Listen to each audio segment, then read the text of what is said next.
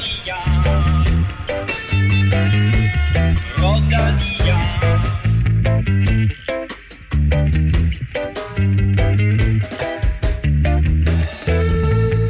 uge er i gang i Tour de France, og vi fik en opvisning af feltets hurtigste ryttere på både 10. og 11. etape. Vi taler om de to etaper og kigger frem mod en meget spændende weekend, ikke mindst set med danske øjne. I Italien er Tirreno Adriatico i fuld gang. Der er nu kørt 3 etaper, og der har været fokus på den tyske sprinter Pascal Ackermann. Og dermed velkommen til mine 2 faste lead-out-ryttere, Kim Plessner og... Nej, nu mangler Stefan igen. Igen, Stefan. Nå, ja, men så må jeg nøjes med dig, Kim. Ja, igen. Ja. Men jeg kan jo håbe på, at du har en lige så nem quiz som sidste gang, Stefan. Ikke altså, hvis du kender svaret, så er det en nem quiz. Ja, det er rigtigt. Ja, og der er der en vis sandsynlighed for, at du kender den. Men det kan også være, at du sidder og tænker, hvad gik det ud på? Quizzen kommer lidt senere. Mit navn er Claus Elming. Du lytter til Velropa Podcast, præsenteret i samarbejde med GoMore og Odset fra Danske Spil.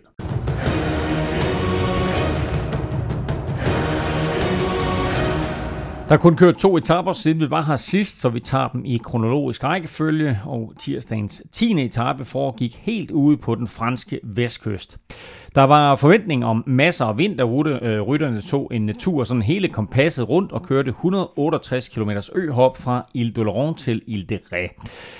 Vinden udblev stort set, og dermed så var der dømt massespurt blandt de hurtigste i feltet, og endelig lykkedes det så for Sam Bennett, ikke mindst efter fremragende forarbejde af Kasper Asgreen og til sidst Michael Mørkøv. Ja, han blev faktisk leveret lige så perfekt, som han gjorde i starten. Jeg tror, det var på første etape, hvor han også burde have gjort arbejdet færdigt, og den her gang, der lykkedes det så, og der har også været lidt pres på ham på det seneste, så det var en kæmpe forløsning, at han fik afsluttet den. Alle var ude at rose Michael Mørkøv efterfølgende, og vi har jo siddet her og kaldt ham verdens bedste lead-out-mand, men jeg tror, der var bred enighed i går om, at det arbejde, han lavede for Sam Bennett, det var helt unikt.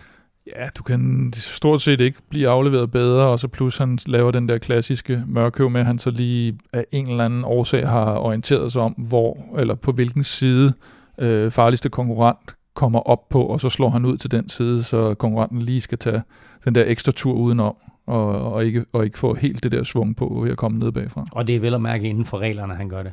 Ja, der er slet ikke noget. Han skal jo holde op med at køre, og så kan han jo selv vælge, om han slår ud til højre eller venstre, og hvordan han ligesom, så længe han ikke skubber til dem, der kommer op forbi ham, så er det helt lovligt. Caleb Ewan, han virker faktisk hurtigere end Sam Bennett, men han manglede lige 10 meter i at besejre Bennett her, og det har vel også noget at gøre med den der lille manøvre, som Mørkøv han laver. Ja, det har dels noget med den at gøre, og så har det noget at gøre med, at han jo mistede et par vigtige rytter på holdet i starten med Degenkolb og Philip Gilbert, så de er lidt et par mand nede i forhold til at have det her store tog til at køre ham frem. Man har så set mange gange, at han finder et hjul, og så kommer han ligesom mange gange egentlig sådan lidt som en trold ud af en æske til sidst. Gemmer virkelig krudtet der, og så til sidst så har han en masse kræfter i behold og en kæmpe topfart. Ja, for det virker lidt som om, at de 2 rytter, han holder sig til nu, det er Jasper de Boist og Roger Kluge, og de 2 har en opgave, der hedder hold ham fremme indtil... Alle andre begynder at lave deres tog, og så trækker vi os ud, og så må han klare sig selv. Ja, man så også i dag for eksempel, at Kluge, han kommer i spil rigtig tidligt, ikke? Og det er klart, fordi hvis du er løbet tør for folk, når der mangler 2 kilometer, så er du nødt til at have nogen, der kan, eller hvis du skal også ligge og hente nogen udbrud, og det skal de også bruge kræfter på for eksempel, ikke? Så det er begrænset, hvor meget du kan med så få mand tilbage på holdet. Med sejren og også point ude på etappen, der overtog Sam Bennett den grønne førertrøje og nappede jo altså den fra Peter Sagan. Hvor meget betyder det for Quickstep at holde fast i den? Ja, jeg tror, det betyder på en eller anden måde noget mere for Sam Bennett end for Quickstep. Men det er helt tydeligt, at han har gået efter den hele tiden, og han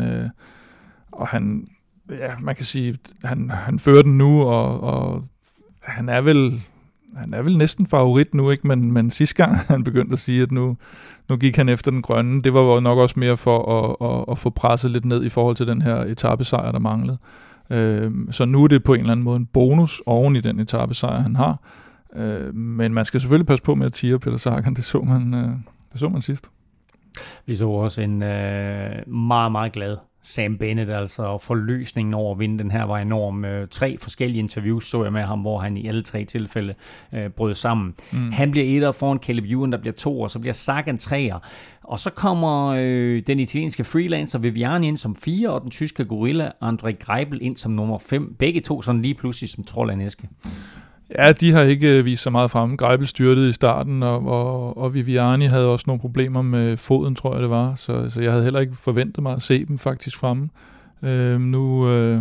Nu er de der så, eller nu var de der sådan lidt, og så må vi se, hvor meget det er. Altså, det er ikke nogen, man Greipel på grund af alderen, og Viviani, fordi han er kommet til et markant dårligere hold på Cofidis. Altså, de har godt nok Laporte, som egentlig burde kunne holde ham godt fremme. Men det er jo set før, at folk, der forlader Quickstep, de ikke helt får det samme ud af det. Og sjovt også at se den måde, som Bennett vinder den her spurt på, for det bringer jo tanker tilbage til Viviani, og hvor svært han havde ved at holde Mørkøvs hjul. Og her, der holder Bennett bare Mørkøvs hjul. De to har fundet ind i et fremragende samarbejde. Ja, det har der jo faktisk slet ikke været noget af gennem hele turen, kan man sige. Der var den der, som vi også nævnte før, med at han missede en chance i starten, men der blev han også kørt perfekt frem. Jeg synes ikke, jeg kan huske på noget tidspunkt, hvor man har tænkt, at nu ligger han der og svæver væk fra Mørkøv. Virker som om, at de ja, til gengæld har vi jo været inde på det her med, at de jo heller ikke har det her meget fasttømrede tog, som de plejer at have. Det er meget Bennett og Mørkøv, når man kommer frem til finalen, men her var der tegningen til mere tog. Asgreen skal lige køre den op på 60 km i timen, og derfra der overtager Mørkøv. Så holder de fri hjul derfra, ja. Trek, de kørte spurten for Mads P, og selvom han havde brugt et hav af kræfter på at holde Richie Porte ud af sidevinden, så kommer han alligevel ind som nummer 5 foran rytter som Kees Bol og Brian Kokar og Trentin, som han jo i øvrigt har slået før jo. Mm. Ja, han har slået før. Ja, og det var lidt noget mystisk noget, han lå virkelig og brugte mange kræfter på at holde på, specielt på et tidspunkt, hvor den lige splittede en lille smule i sidevinden, der fik han lige hævet Richie Porte med op, og det virkede som om, der var ikke helt styr på aftalerne på Trek der med ham, og så Støjven og Tørns så ud, som om de kørte deres, og Mads han kørte lidt sit eget, og bliver alligevel placeret foran Støjven, så han viser i hvert fald, at han nok er den stærkeste sprinter, men de har jo et hold, hvor de har de her 2 kaptajner også, så de går ikke all in på spurterne, og har måske heller ikke de sprinter, der har den højeste topfart i feltet. Af frygt for sidevinden, så blev etappen meget hektisk og var præget af flere styrt. En hel del rytter kom forslået i mål, og så måtte Sam Bewley fra Mitchelton Scott forlade løbet. NTT mistede Domenico Pozzovivo allerede inden start, fordi han ikke stillede op på grund af de skadesproblemer, han har haft, efter at han var nede og ligge på første etape. På GoMore.dk kan du leje andres biler eller udleje din egen. Det koster helt ned til 200 kroner om dagen at leje en bil. Så lej eller udleje din bil på GoMore.dk. Vi har fået en ny Velropa podcast partner. Du kender dem nok allerede. De hedder GoMore og er på kort tid blevet en af landets mest populære delebilsordninger. Og ikke nok med, at GoMore har valgt at sponsere Velropa podcast, så har de også et godt turtilbud til dig. Hvis du bruger koden VELROPA, får du således 25% rabat på din næste billeje på GoMore.dk. Og Kim, vi har jo faktisk talt om det tidligere, men du er sådan en du er fan af GoMore lige frem. Kan man til at jeg har jo faktisk, jeg må med skam erkende, at lige i øjeblikket, der leaser en bil, men jeg må også sige, at nu bor jeg jo i København, og det er faktisk lidt meget at have en bil i København. Jeg kender også nogen, der har 2 biler i København, og der er ret mange biler, der egentlig bare står rundt omkring, og man kan sige, hvis man tænker sådan en lille smule miljøvenligt, og ikke bare skal tage sin bil for at tage sin bil, så er det sgu faktisk meget smart med det her med, at man lige, der næsten altid i nærheden er der lige sådan en bil, man kan leje, og nu er de begyndt med en masse, der er nøglefri og sådan noget, så der er flere forskellige grunde til, at man godt kunne blive lidt fan af det her. Og har man en bil, der står, ja, så kan man jo rent faktisk ind på GoMore også leje den ud, men det her tilbud, det er jo altså et spørgsmål om, at man får rabat, når man lejer, og yes. Hvad går det ud på? Jamen det går ud på, det siger næsten sig selv, at man får rabat, når man lejer, men, og det eneste, hvad skal man sige, max der er på det, det er, at over 5.000, der får du ikke noget rabat. Og hvor mange procent drejer det så om? 25%, det er der alligevel til at tage at følge på. GoMore.dk og koden VELROPA, så er der altså 25% rabat til dig på din næste billeje. Go my friend, go! 11. etape er netop slut, og det blev det forventede sprinteropgør. Feltet begav sig 168 km østpå, og en søvndysende affære sluttede med en super intens massespurt i Poitiers. og en efterfølgende deklassering af Peter Sagan. 4 mænd krydsede stregen nærmest samtidig, og Caleb Ewan viste sig hurtigst af alle. Ja. Det var et af de her fantastiske målfotos, når man ser det oppefra, hvor du så ser sådan 4 ryttere, der næsten kører samtidig over stregen. Og jeg var lidt i tvivl. Jeg troede faktisk, at Sam Bennett havde vundet, da man kom op der, og 50 meter inden, der tænkte jeg, den tager Van Aert jo. Den tager han jo bare igen.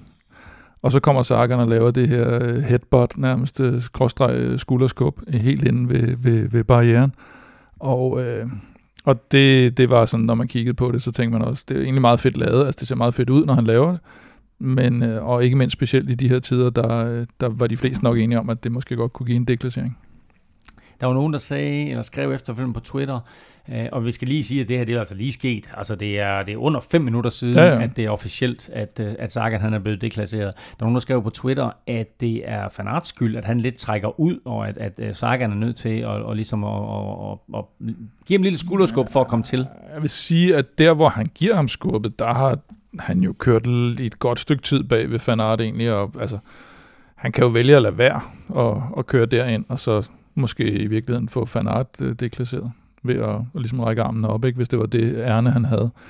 Jeg synes, det er en fræk manøvre i hvert fald. Det er der slet ikke nogen tvivl. Men det, altså, han lavede jo også en mod Cavendish, hvor han så senere nærmest blev frikendt, fordi man så godt kunne se på billederne, at det var mere for at holde balancen. Og der skal vi måske lige sige, at der blev han så diskvalificeret, altså smidt helt ud af løbet. Nu er han blevet deklasseret, og i kampen om den grønne trøje, det er noget rigtig lort for ham. Ja, fordi han mister de point. Han kommer faktisk ind som nummer 2, og vil dermed have fået flere point end Sam Bennett. Altså, de 2 ligger og kæmper om den grønne trøje, og det kommer de vel sagtens til at gøre helt til Paris. Men han mister de point, han tjener på etappen i dag. Bennett bliver i stedet for 2, og Van Aert bliver 3, og Caleb Ewan vinder, som sagt. Og det betyder, at der faktisk er omkring 75 points forskel nu. Ja, 68 tror jeg der. 68 point mellem Bennett og Sagan. Ja, fordi han, Sam Bennett bliver 2'er på den indlagte spurt. Det er kun udbryderen der, eller der nu, der vinder foran, og Mørkøv bliver placeret foran og tager nogle point for Sagan der også. Så jeg vil sige, jeg havde jo et væddemål her, noget med den grønne trøje og Sagan og sådan noget. Den er blevet lidt sværere siden sidst, vil jeg sige. Så... Ja. Caleb Ewan gør det igen, det vi snakker om også på 10. etape. Altså, han er fuldstændig alene. Roger Kluge, han laver sit arbejde sådan 3-4 km før mål, og så er Caleb Ewan helt alene, og alligevel så finder han et hul og viser enorm eksplosivitet og en fart, der er højere end alle de andre. Ja, det gør han, og han spiller det der waiting game, ikke? Og satser på, at der så åbner sådan en mulighed til sidst, og man kan jo se for eksempel Cees Bol, som vi har rost for det her fantastiske lead-out, at han bliver slet ikke placeret, og selv, altså han har stadigvæk reelt set på papiret de bedste lead-out-ryttere. Nu har de ikke rigtig fået det til at fungere, men det viser også, at og Sagan får heller ikke sådan den der superhjælp til sidst i spurten. Han får mere hjælp ude på ruten, kan man sige, af sit stærke hold.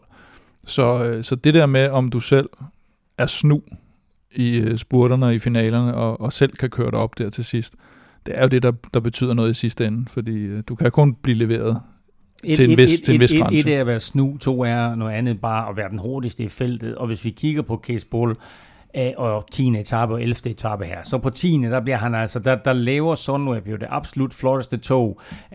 Kasper P. brokker sig efterfølgende over, at han ikke fik lov til at være sidste lead-out-mand i det tog. I dag bliver han sådan set også leveret fint, ikke helt så fornemt som i går, men han ender som nummer 19 i dag ligner noget rod, faktisk for ham, synes jeg, de kommer aldrig rigtig frem. Og det var også en mere, det var en mere hektisk finale, det var sådan lidt mere sving og lidt op og ned, og så var det her udbrud med Asgreen og Jungels og Pøstelberger. Det var en lidt anderledes finale, der giver noget koks i maskineriet, fordi i går, der er det egentlig Asgreen og Mørkøv, der på en måde lige pludselig sætter sig ind imellem, så de ødelægger toget for dem, kan man sige, ikke? Og der bliver det egentlig bare sådan, at så bliver han 7 eller sådan noget, eller 5 eller et eller andet. Ja, 6, tror jeg. Og i dag, der er det sådan noget med, at det går helt... Altså, jeg tror nærmest, de kommer sådan nærmest ind samtidig, alle dem fra toget, ikke? Altså, der er ikke nogen af dem, der kommer frem, så der er et eller andet, der går helt galt for dem i dag. Det har i hvert fald ikke været en prangende indsats af Cees Bol indtil videre. Han har fået nogle chancer, og han har altså ikke leveret endnu. Du nævnte det lige. Det her, hvad skal vi kalde det, et overraskelsesangreb, 5 km før mål af Lukas Pøstlsberger fra Bora. Han stikker afsted, fuld knald på derud, får et stort hul. Han får følgeskab af Bob Jungels og Kasper Asgreen, begge to fra det kønne Quickstep. Men var det sådan lidt en kalkuleret plan fra Bora?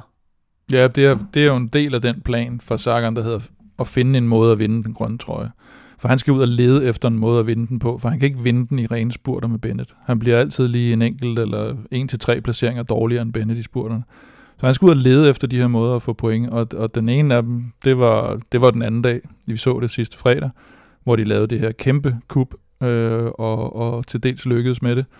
Og så i dag, der prøver de det her, fordi det netop er den der lidt mere hektiske finale, og så ser de, om de ikke kan lave rav i den. Og på en måde fik de jo også, hvad skal man sige, rystet lidt Quicksteps tog. Problemet var så bare, at Bennett stadigvæk havde Mørkøv, og der kom 2 mand op for Quickstep, der så gjorde, at Quickstep ikke skulle sidde og lave noget nede i feltet, så Mørkøv og Bennett egentlig kunne sidde nogenlunde på frihjul dernede og lade Lotto og Sunweb og Trek og hvem der ellers skulle sidde og lave arbejdet. Men hele den lange toerbygning, som vi har set fra Quickstep, den kikser jo lidt i dag. Altså pludselig Jungelsvæk og Kasper Asgreen slår jo også ud med et par kilometer til mål. Så hele den del er der ikke. Og det ender jo faktisk med, at Sagan slår Bennett på stregen, så de må have fået det ud af det ville, at Bennett at Sagan han så efterfølgende bliver deklasseret. Det er så selvfølgelig en streg i regningen. Ja, for det bliver meget mere hektisk, og man ser også på et tidspunkt, da de 3 forreste bliver, eller 2 forreste var det så, der var tilbage for Kasper Asgreen var slået ud, at der ser man på et tidspunkt, der kommer den her stillstand, fordi man er løbet tør for hjælperyttere, og det vil sige, der bliver sådan, man kan ikke sige, der bliver egentlig en slags bred front, bare i høj fart. Det er jo ikke ligesom bred front, når folket, eller når feltet siger, nu går vi ud og tisser og sådan noget. Det er ikke den måde bred front. Men der bliver sådan en, hvor folk sådan sidder lidt og kigger på hinanden og siger, hvem fanden har vi egentlig tilbage, og hvem har hjælperyttere, og hvem er det, der skal tage ansvar nu, fordi 2 af de hold, der egentlig sådan plejer at ligge der, de var lige ude at lave det her ballade, ikke? Og nu er det lige gået lidt opad og lidt nedad og nogle sving, og det er blevet splittet lidt.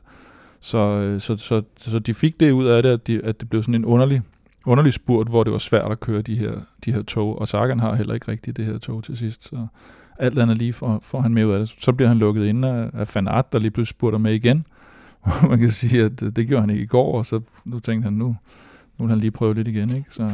Ja, altså Van Aert der, bestemmer han selv, hvornår han kører med? Bestemmer han selv, når han hjælperytter? Altså, jeg synes, det er mærkeligt, fordi vi ser, hvor stor en rolle han har for dem, også i bjergene, på de vigtige bjergetapper.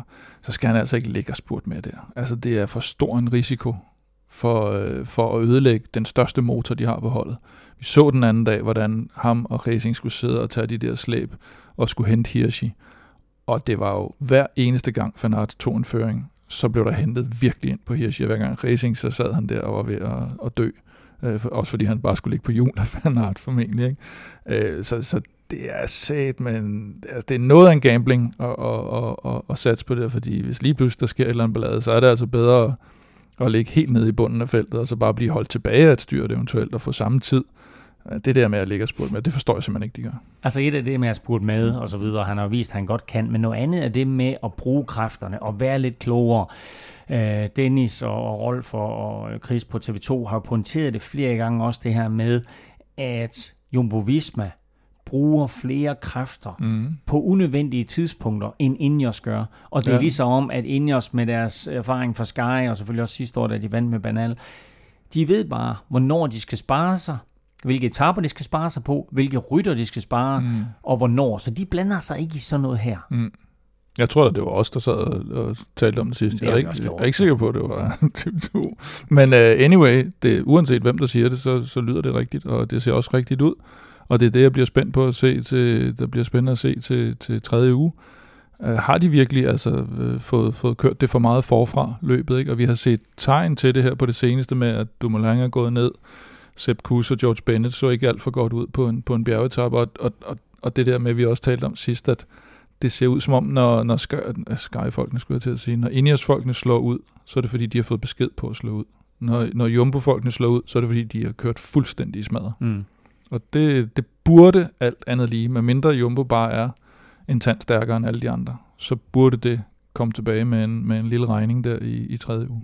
Egan Bernal har sagt, at det i tredje uge, det bliver afgjort. Det får han jo højst sandsynligt ret i. Nogen siger, man så, altså, hvad siger du? Ja, det får han ret i, med mindre alle sammen bliver sendt hjem med corona. Nå ja, det er rigtigt, ja. Men nu vil så se også, om han er så stærk og har så meget at skyde med, som han mener. Udover Peter Sagans deklassering, så var det mest dramatiske på sådan en stille og rolig etape, ellers et styrt i feltet med omkring 30 km til mål. Det kostede faktisk Astanas Jon Izagirre videre deltagelse i løbet. Mm. Og det er jo en af Lopes absolut bedste folk, Jon og Gorka Izagirre.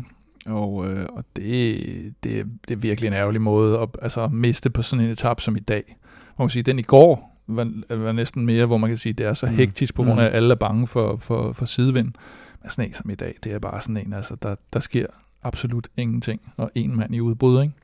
Og så alligevel, ja, så kommer der en deklassering og et styrt og små ting, der alligevel har indvirkning på ting og sager. Og så Sagans tro væbner på Bora Hans Grohe, Gregor Mühlberger forlod løbet med maveonde, og dermed så er feltet nu reduceret til 158 af de startende 176 ryttere.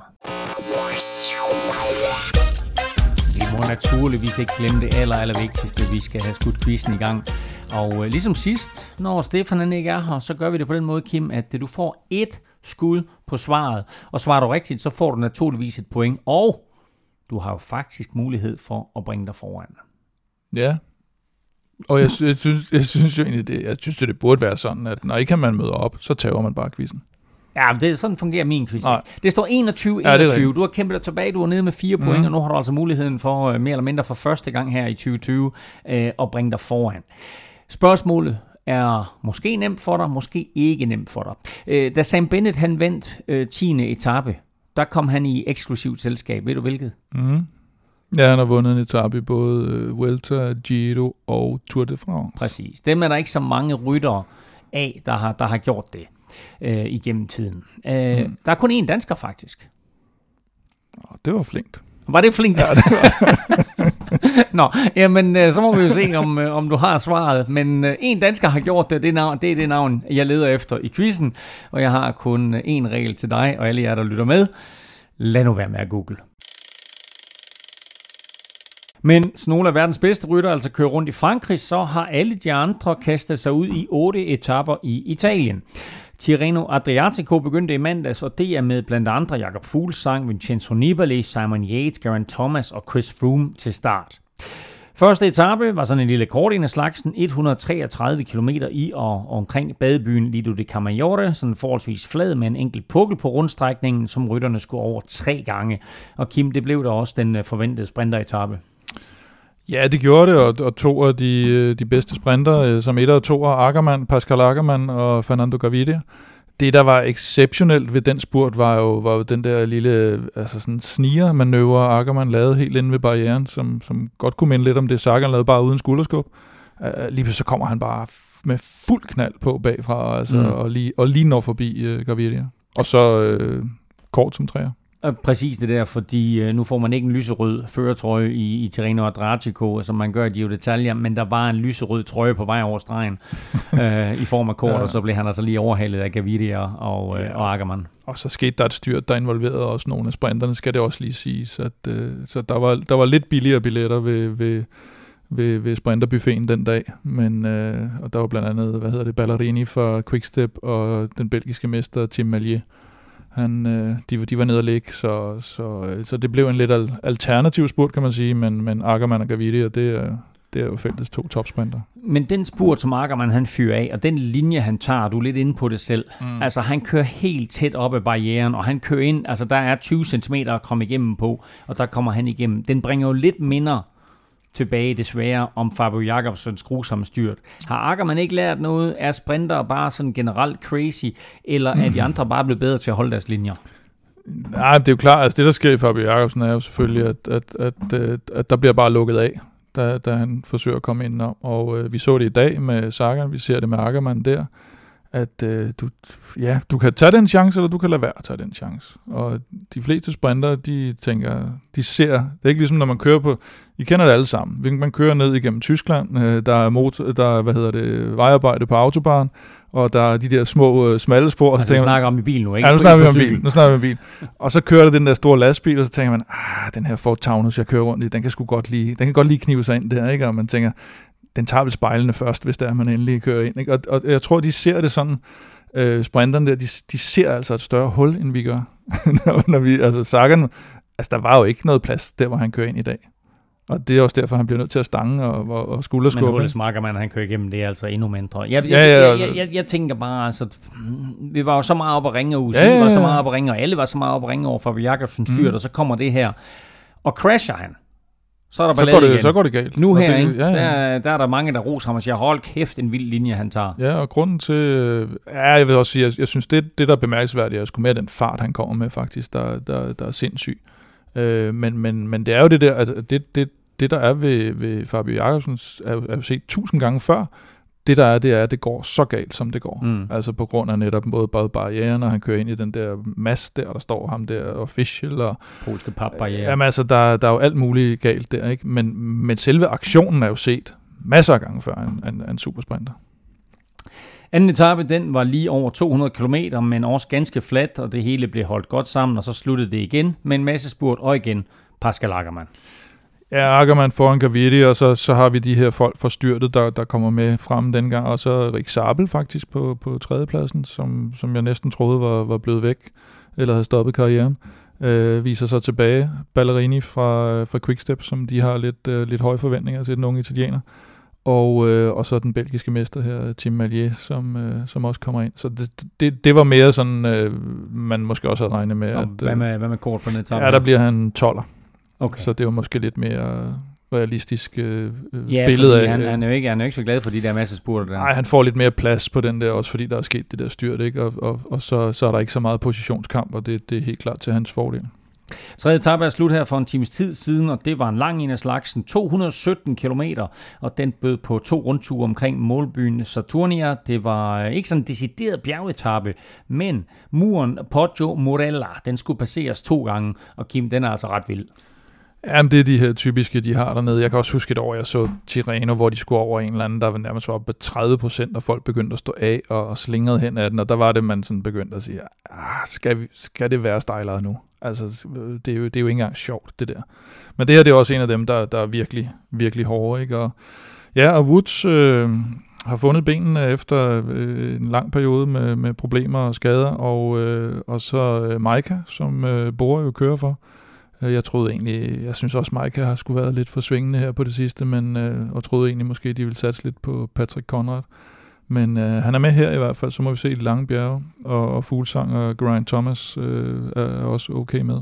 Og Froome lå jo og hentede dunker og sådan noget på de første etaper, så jeg tror, han skal heller ikke køre Giro, så han er stadigvæk lidt hjælperrolle. Ja, han virker som hjælperytter. Det kan man også se på det samlede resultat, eller ikke det samlede resultat, men det foreløbige resultat, når jeg lige renser det op lige om lidt. Den her stigning, vi taler om, Moto Poggio Morella, den bliver også kaldt Moto del Pirata, opkaldt efter, sådan i folkemunde opkaldt efter Marco Pantani. 3,5 kilometer, den rammer 22% på de sidste 500 meter, så en stejl MF. Og som du siger, det var altså Michael Woods, der stak af på den sidste stigning med Maika på hjul der. Fuglsang og Geraint Thomas lå lige bagved, og de kommer altså ind sammen med en samlet gruppe lige der. Men det bliver Woods, der vinder både etappen og dermed også bonussekund og bringer sig i løbets førertrøje. Vi har kun 3 danskere med. Vi har talt lidt om Kort. Har du noget indtryk af, hvordan de 2 andre... vi har talt Fuglsang og Kort. Der er kun en ud over det. Mikkel Bjerg, hvordan han har klaret sig. Nej, må ikke han kører og venter lidt på den sidste enkeltstart, kunne jeg forestille mig. Og så Fuglsang sidder selvfølgelig med, som han skal. Og det her med de her stejle stigninger, vi kan også se, det er nogle... Woods var også, som jeg husker det, med, var han ikke med frem i Innsbruck til VM også, og lå godt med der. Ikke? Det er jo netop de her typer. Den passer godt til, passer bedre til Woods end til Fuglsang, lige præcis sådan en stigning. Fredag, hvor de skal op over en længere stigning til sidst, der burde Fuglsang kunne sætte. i hvert fald Woods, og måske også Geraint Thomas, hvis ikke han er kommet i form endnu. Det bliver rigtig interessant at se, hvad der sker her på 4. til 7. etape, og så som du siger, 8. etape, altså en enkeltstart. Tirreno Adriatico slutter på mandag med den her enkeltstart, og den er altså blot på 10 km, så løbet skal afgøres sådan her over de næste 4 dage. Med sejren på 3. etape, der har Michael Woods altså lagt sig i spidsen. Han er 5 sekunder foran Rafael Majka, som er Vilko Kelderman på 3. pladsen. Fuglsang, Geraint Thomas og Simon Yates ligger alle 30 sekunder efter, mens Chris Froome, altså som sagt, har ikke givet hjælperytter. Han tabte 18 minutter på dagens etape. Vi er først tilbage på mandag, når der er hviledag, så derfor så gennemgår vi nu kort de næste 4 etaper i Tour de France, der faktisk godt kunne byde på en dansk etapesejr, og måske kommer den allerede på torsdagens 12. etape med sine 218 km fra Chauvigny til Saran, der er det årets længste. Og i profil, der minder den en hel del om den etape, som Magnus Cort vandt i 2018. Op og ned hele dagen, men ingen sådan rigtig store bjerge. Nej, hvis vi skal gøre os forhåbninger lidt om noget dansk etapesejr, som jeg ved, der er mange, der inklusive danskerne i Tour de France, der håber lidt på og har udset sig, så er det selvfølgelig Søren Kragh, som vi så ude i et godt hug, men bare på en forkert etape her i weekenden. Det er Kasper Asgreen, som har vist, at formen er der, måske vist den på nogle tidspunkter, hvor han ikke har fået så meget ud af det selv.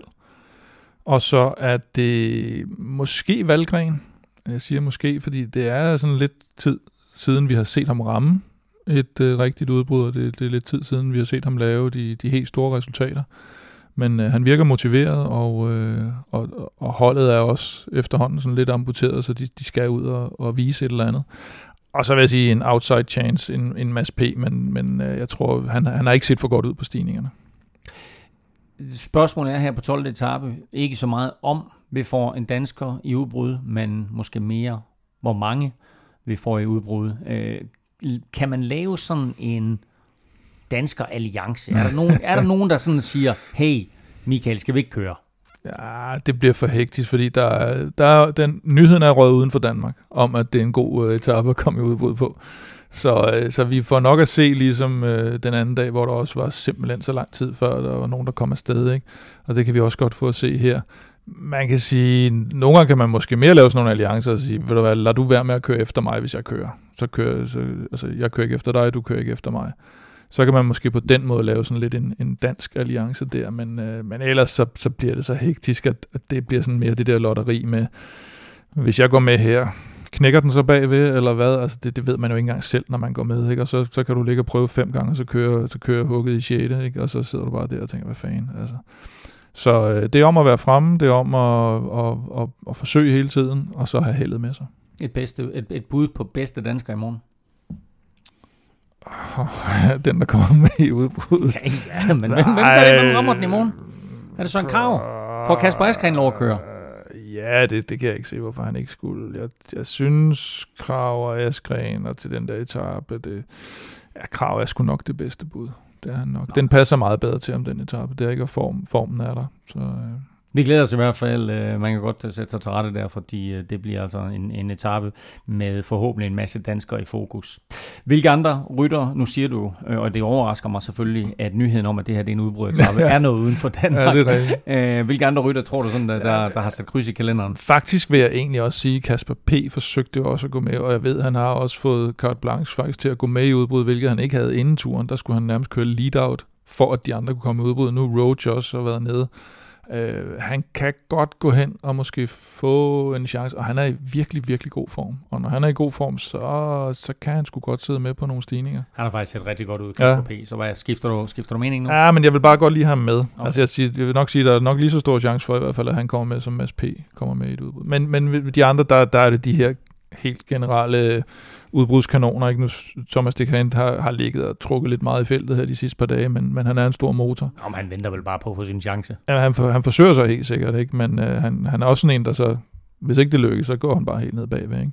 Og så har vi jo Hirschi, der var ved at gøre det færdigt den anden dag. Vi har Demarki, Lutsenko, Tispino. Altså, det er jo super godt set af dig med Mark Hirschi, fordi Altså, han var jo så tæt på, han har faktisk været tæt på 2 gange jo. Mm. Er det den her etape? Nu er det, fordi man kunne godt forestille sig, at hvis han kommer afsted med sådan nogle semikvalificerede rytter, så er han den bedste af dem. Ja, men jeg tror faktisk, altså, jeg synes sgu egentlig, den her er sværere, fordi den er, altså, den er jo ikke sværere profilmæssigt, men den er, man kunne godt forestille sig, at der kommer nogle stykker afsted.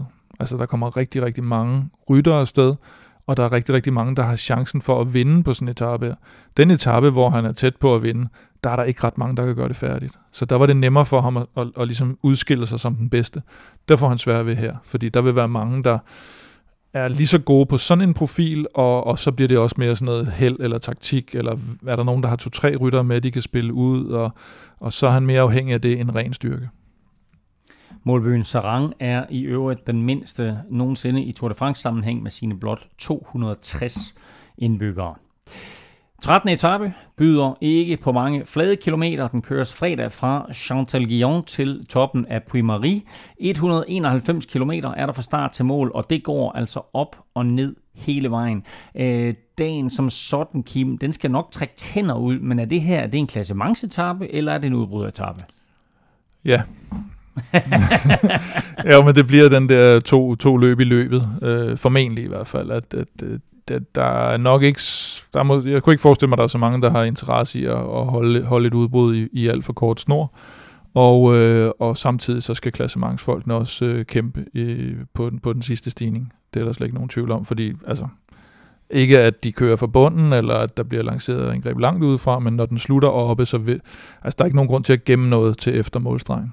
Så ja, så det er sådan, og udbudsmæssigt er det også nogle lidt tungere drenge, vi skal have fat i en dagen før, i hvert fald hvis man vil være med til at gøre det færdigt. Vi så, at Mørkøv gik med i et udbrud på den her bjergetappe, og det er også fint nok, for at han kom lidt igennem, men han havde aldrig nogensinde gjort så forhåbninger om, at han skulle hjem og vinde etappen. Turen har 10 gange kørt op af vulkanen omkring Puy-Marie, der er et af Frankrigs mest besøgte udflugtssteder, men det er altså første gang, der er mål her. Kan vi se nogle af rytterne med, hvad skal vi kalde det, dårlige ben tabe tid? Ja, det kan vi sagtens, fordi for det første er det jo, slutter det på toppen, og for det andet, så er der altså de sidste 3 kilometer, det er noget værre råd, hvis man ikke har gode ben.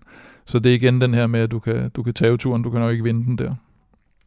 Der er altså 6 kategoriserede stigninger på etappen her, men altså, som jeg sagde tidligere, det går op og ned hele dagen. Lægger ud med en etter, så en 3'er, en 2'er, en 3'er, en 2'er. Nej, der er 7 kategoriserede, undskyld. En etter, 3, 2, 3, 3, 2, og så altså den her etter til sidst, som du siger, er virkelig, virkelig stejl.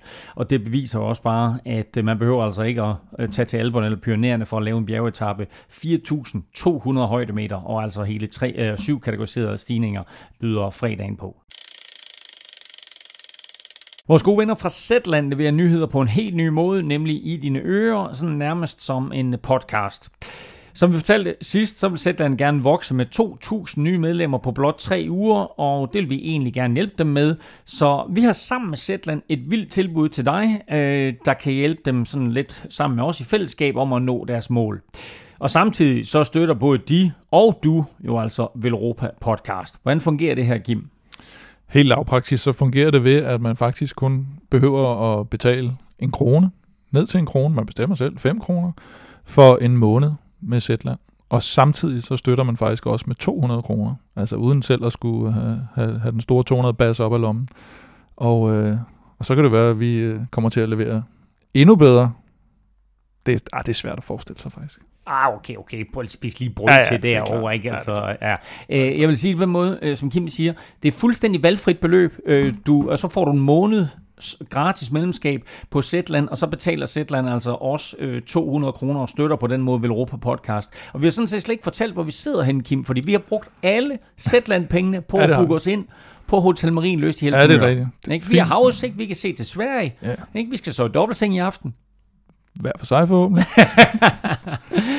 Vi har andre årsager, hvilket skal vi ikke komme ind på, men vi håber bare, at det er sådan, at du har lyst til. Jeg kan sige, at for under 2 timer siden havde jeg gummihandsker på.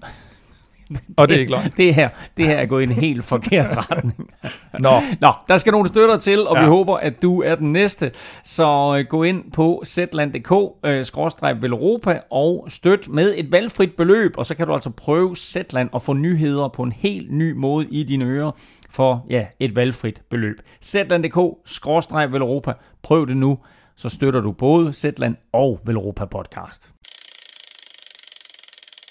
Skulle det ikke lykkes på 12. etape, så kan du godt sætte dig til rette i sofaen på lørdag og kippe med det danske flag, for der skal det ganske enkelt være med en eller flere danskere i udbrud.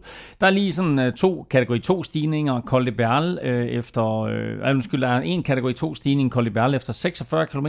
Den skal rytterne lige over, og ellers så ligner det her endnu en etape for Michael Valgren, Søren Kragh, eller måske Kasper Asgreen, eller Kasper P, som du lige pludselig har fået øjnene op for. Eller Chris Juhl. Er også et godt bud. Ja, kunne han få lov til at køre? Ja, men han har jo i hvert fald, efter Adam Yates har tabt førertrøjen og jo ikke kører klassementer og aldrig har gjort det, så er der helt klart større chance for det. Jeg tror, at danskernes problem kan blive netop den her kategori 2-stigning, fordi hvis vi ser det her kæmpe spil om at komme afsted, trække ud, så kan det gå hen og ske, at vi skal vente de her 40 km, før der kommer nogen afsted på en kategori 2-stigning. Og jo stejlere de bliver, de her stigninger, hvor udbruddet det bliver skabt, jo mindre chance er der, i hvert fald for de fleste danskere, for at køre med. Altså hvis det begynder at blive de her lidt for hårde bjergdrenge, der gerne vil afsted.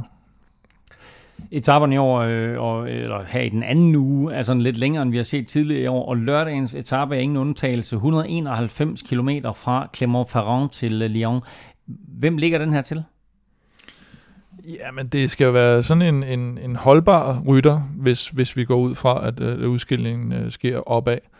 Og så skal han være relativt hurtig på stregen, fordi efter den her kategori 2-stigning, der bliver det mere jævnt terræn. Trentin har været nævnt af nogen. Igen kan han godt få problemer, hvis det er på kategori 2-stigning. På den anden side, så har han altså også nogle gange vist sig at være rigtig, rigtig godt kørende i bjergene, ikke? Og han er hurtig. Han er hurtig på stregen, må man sige. Vi så Søren Kragh ligge og kravle op ad et par bjerge der, og sagde bagefter, at han har brug for lidt træning. Kommer den til at vise sig al indsatsen værd nu? Jo, men han sad jo faktisk meget godt med på den første, og kørte som en af de bedste faktisk op ad den første stigning, kun overgået af Sagan og hvad hedder han, Nance Peters der. Og der så det sgu egentlig meget godt ud, men det er klart, de her kontinuerlige kategori 1 eller uden for kategori stigninger i nogle lidt højere bjerge, dem har han det svært med. Men Søren vil i den form, han er nu, vil godt kunne knive sig mere op over den her kategori 2-stigning. Inden rytterne får en velfortjent hviledag mandag, så kommer der lige 15. etape søndag, hvor årets Tour de France måske ikke bliver afgjort. Der er ingen Pierrot, men der er Colombine, eller i hvert fald Grand Colombier, og som om den ikke er brutal nok i sig selv, så skal rytterne faktisk op ad den 3 gange her på søndag fra 3 forskellige sider. Første opkørsel kan meget vel blive den hårdeste, og sortere ud blandt favoritter og wannabes. 12 kilometer, hvor de sidste 4 mod toppen har procenter på op mod 15. Kim, det her det kan godt gå hen og blive en vild dag. Ja, der er ikke så meget raffel om her. Det bliver, altså, der er du nødt til at lægge kortene på bordet, ikke? Og der bliver alle er nødt til at blotte sig, og alle er nødt til at give det, de har. Når du har de her 3 stigninger, der ligger så tæt på hinanden og så tæt på mål. Der er ikke noget at miste her. Altså, der er sådan en lille bitte dalstykke inden den sidste opkørsel, og det er små ting, du kan... Altså, det de store ryttere mange gange er bange for, det er jo det her med, at hvis de har brugt en masse kræfter på at opbygge et forspring, og så er der for dårligt terræn til sidst til, at de så kan miste hele molevitten igen. Men her, der er det sådan noget med, at der er det bare, der bliver du sat, og så når du bliver sat, så kommer du ikke tilbage igen. Det er 111 km indløb, og så er de sidste 63 km, det er altså med 2 1'er, og så en afslutning på første gang i øvrigt i år, vi har en afslutning på toppen af et bjerg uden for kategori. Mm. Det er nogle voldsomt stejle stigninger, det her, men det er jo ikke sådan op i højderne. Er det en fordel for eksempel Roglic og Pogacar i kampen mod nogle af de her kolumbianere som Bernal og Quintana? Nej, jeg tror, når vi er så langt hen i løbet, og når det er så tilpas hård en profil, hvor der må formodes at blive sat så meget tryk på, så er det ene alene det der med, hvem der har benene. Altså, det, om du lige kan lide den ene højde eller den anden højde. Der er selvfølgelig nogle ryttere, som nogle gange har problemer over 2.000 meter, men lige det her, der er det så hårdt, at selvom du bedre kan lide det ene terræn eller det andet terræn, eller kan bedre kan lide 28 grader end 25 graders varme, så er det dagsformen, der kommer til at være afgørende her. Vi talte om det tidligere, at Egan Bernal ser frem til uge 3 og glæder sig til, at tingene de skal afgøres der. Kan vi se et Jumbo Visma-hold? Kan vi se en Roglic? Kan vi se en Pogacar?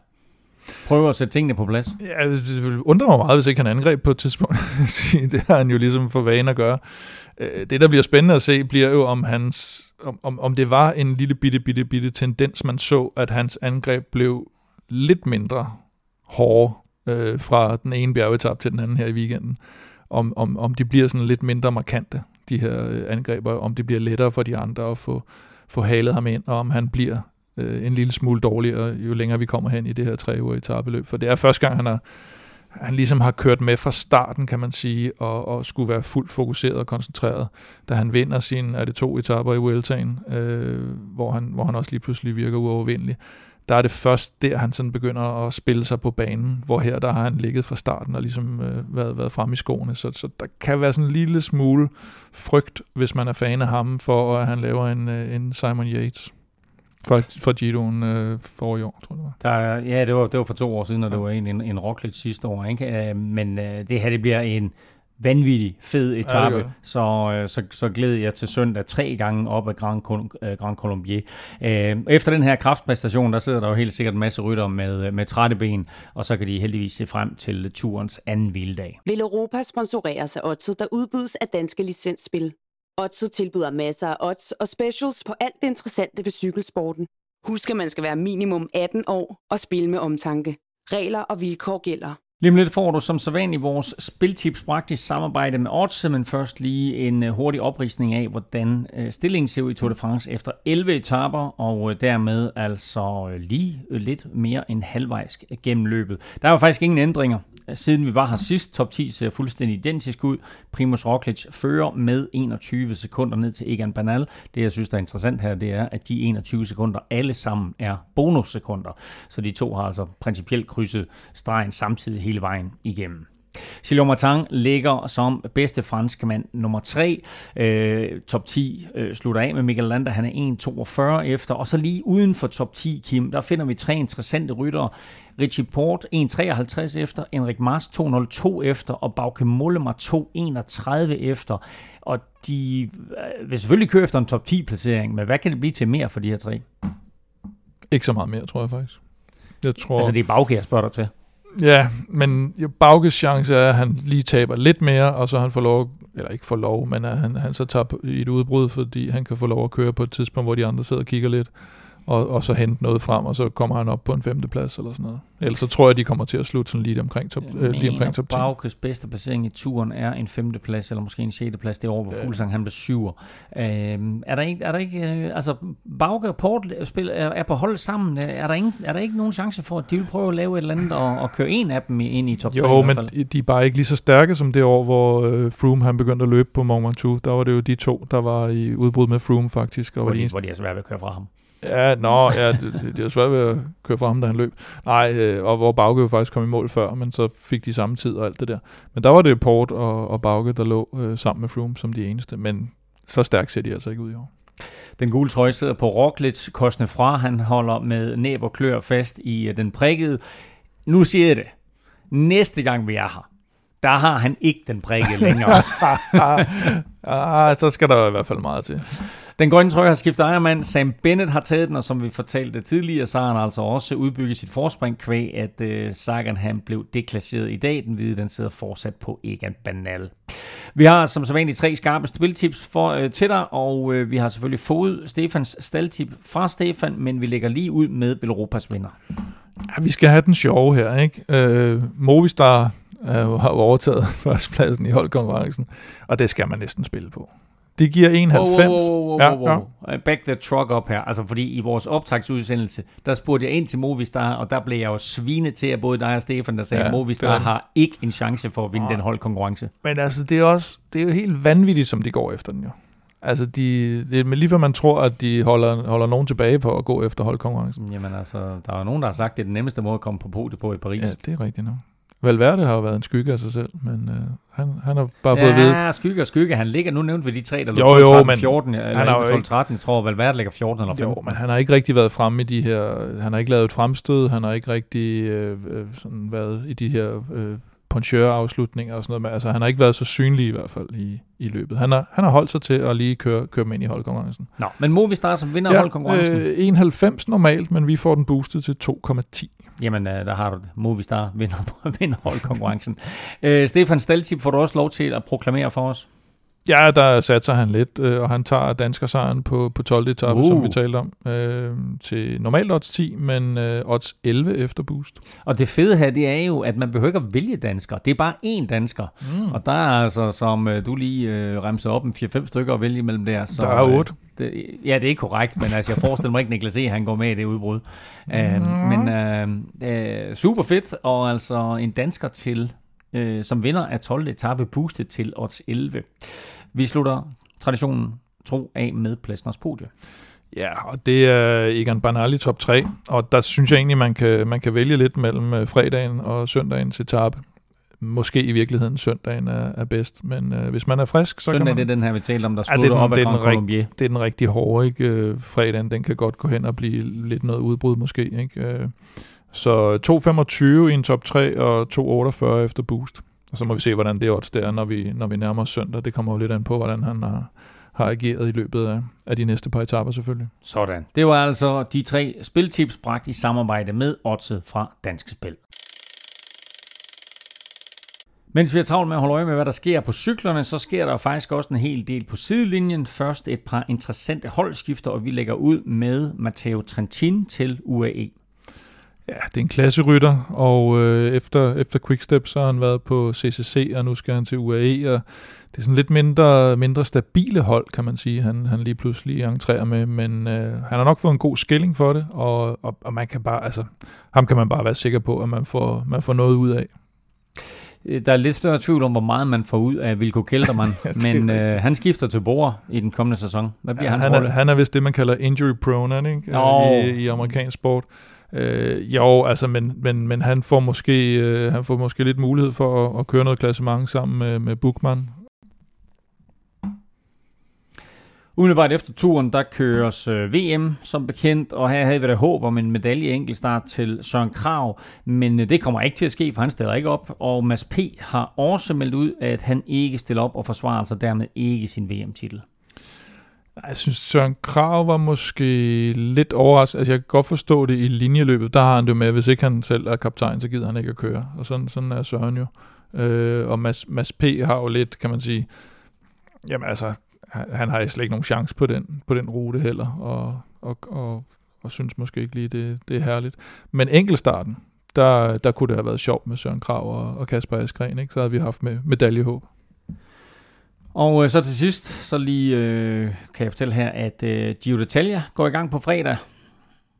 Nå, ja, det er da nyt for mig. Altså kvindernes. Og det er faktisk med flere danske deltagere til start. Der er 9 etaper. Som sagt begynder det fredag. Slutter næste mandag, altså dagen efter Tour de France slutter. Og så lige i tide til også, at kvinderne kan nå til VM, der jo altså også køres i Italien.